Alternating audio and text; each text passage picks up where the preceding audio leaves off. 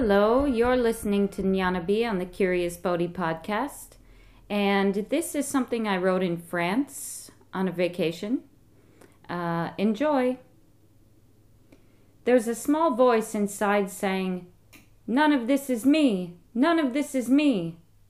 Suppose you want me to give you some theory, some preposition on what you should do exactly to awaken, to simply be natural that would be just another shadow, another cover up.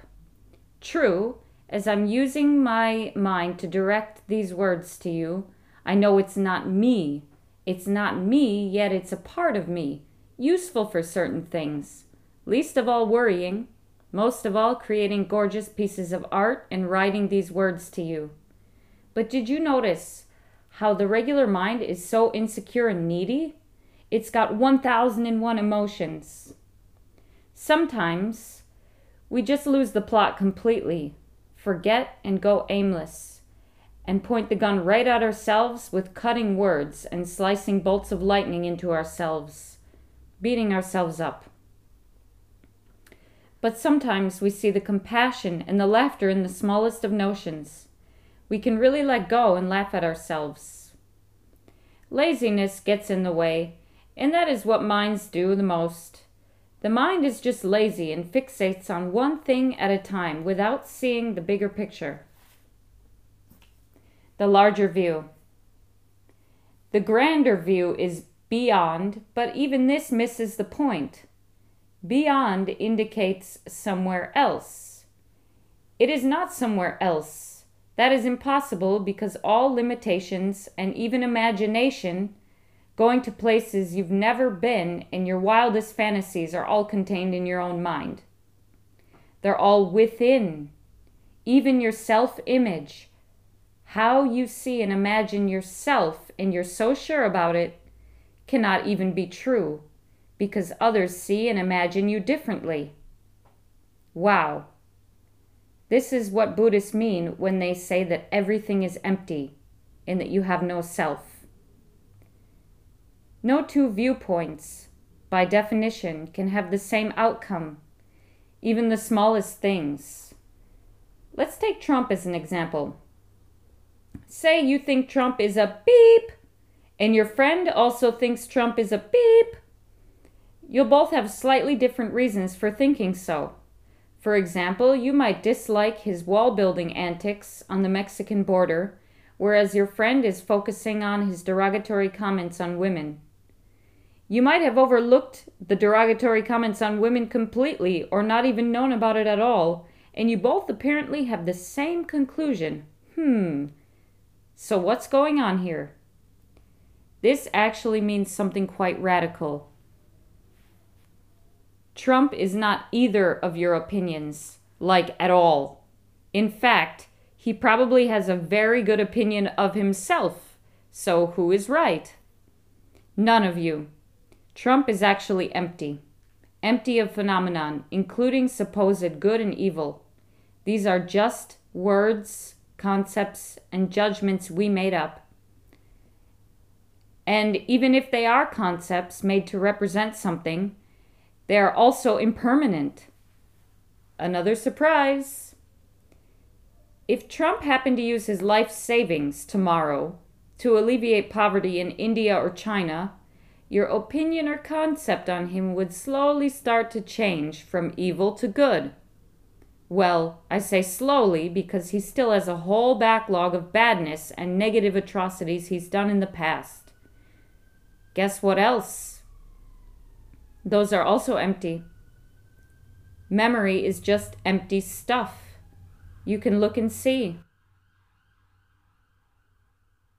The memory of somebody hurting you, I don't know, maybe your friend stole your money and you kept that in your mind. Even if they've realized their mistake, there's still a grudge between you two, even if they say sorry. There's a problem or some pain. But look now. Are you hurting or suffering from that now? Like now, now? Even if their actions did have negative consequences, like you were unable to pay your rent on time and your landlord got totally upset and wild, where's that situation now? In the negative moment of your angry phone call with your landlord, blaming you, saying it's all your fault, and then you say, No, it's all my friend's fault. They stole all my money. Wasn't that a bit of a ghost, too? Sure, it felt real at the time, and it was all there, all these emotions were going on, but who felt them? Your friend, who was at the beach at the time, enjoying your cash on mojitos and tacos, certainly wasn't feeling the same way. It was you. This means you created some position about it by reacting, maybe unconsciously or habitually, and you did not remain empty. In fact, the truth is that nothing happened at all. The money was just paper that you, your friend, and your landlord attached, another Buddhist concept, or added on some meaning to and created. You've created something out of nothing. None of you starved to death. Then there would be a problem. Well, it really isn't a problem if you look deeply into the nature of reality and know that you cannot truly die. But that would be the basis of all your fears all of you, wouldn't it? So, really, we have to look into this and investigate a bit further before seeing people, situations, politicians, ideas about life and death, the environment, and all else a bit further. Really do your own investigation. Not merely research by reading, but investigate this by looking within yourself. This is how the Buddha, and many others, not just the Buddha, came about these conclusions by direct investigation that there is no self, there's nobody inside that is a solid reality. The Buddha tried to do what others were doing for a long time the status quo. In India, for six years, he was a hardcore ascetic, practicing with other yogis and sadhus in the forest nearly starving himself and eating one grain of rice per day.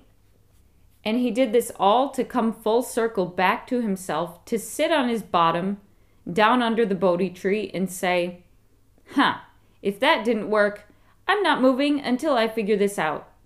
And he did. The rest of the story about how the demons and Mara, who's the ultimate demon, how they came to his mind to taunt him before he awakened or he became enlightened, they're just stories. We don't know and we weren't there. Nobody should blindly follow Buddhism or anything, any ism, without testing themselves first. And that's the point to investigate who this is who's feeling all these things and holding on to all these past and future events. The first investigation really is who am I? Who creates and spins these stories and scenarios and attaches meaning to them? The same situation means two things to two different people. Remember? So, to know how the situation really is, would be both people asking, Who am I? or Is this actually true? If it's not true because there's two different conclusions, none can be found, then that means it was empty. So keep asking Is this true? And who am I? When you do this sort of investigation on a very real level, feelings of anxiety and existential angst can come. This is actually known as the dark night of the soul. And um, you know that's the terminology in some sort of spiritual circles. Uh, it's very it feels very real but because you're deconstructing yourself you will have moments where the pain of habitual tendencies and lifelong patterns and dropped beliefs and going over old ghosts in meditation it, it will happen. It's very real. You have to watch them and know that they're just just ghosts somehow with your own power. They have no real reality or sticking power of their own unless there's someone to interpret them. And because your ego wants to hang on to you and all that you've experienced and your opinions and everything, there's going to be a struggle. Well, these feelings we humans have, uh, we don't like them, but they're a necessary part of being a human, and it's necessary to awaken. You don't have to tell anyone about them or justify it if you don't want to.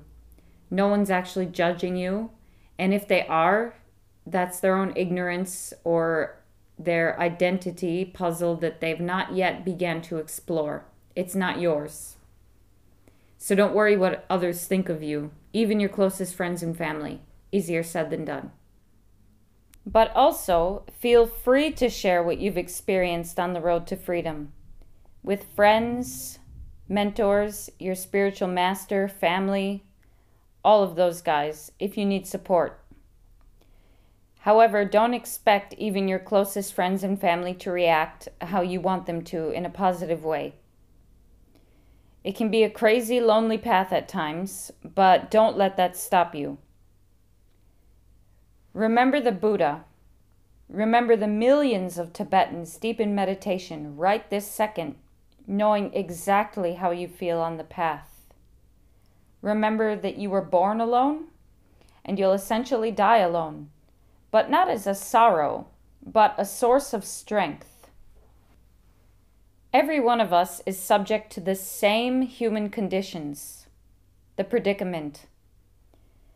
In fact, this whole thing called life is all to free yourself and make yourself empty to come back to who you truly are. Empty of all your limitations and boundaries, concepts, chains, this big ball of yarn you think is you, so that you no longer suffer or struggle with life as you did before. You just don't take it so seriously.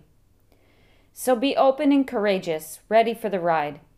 It will pay off in no time, or some time, but we all have to go and we all have to arrive at the other shore. Gate gate paragate, parasamgate, bodhi swaha. Gone, gone, gone beyond, utterly beyond. Oh, what an awakening. If you've enjoyed this podcast, listen on Spotify, iTunes, Stitcher, or any other platform you get your podcasts. And as always, I love to hear from you, so email me at curiousbodhi at zoho.com. Catch you later.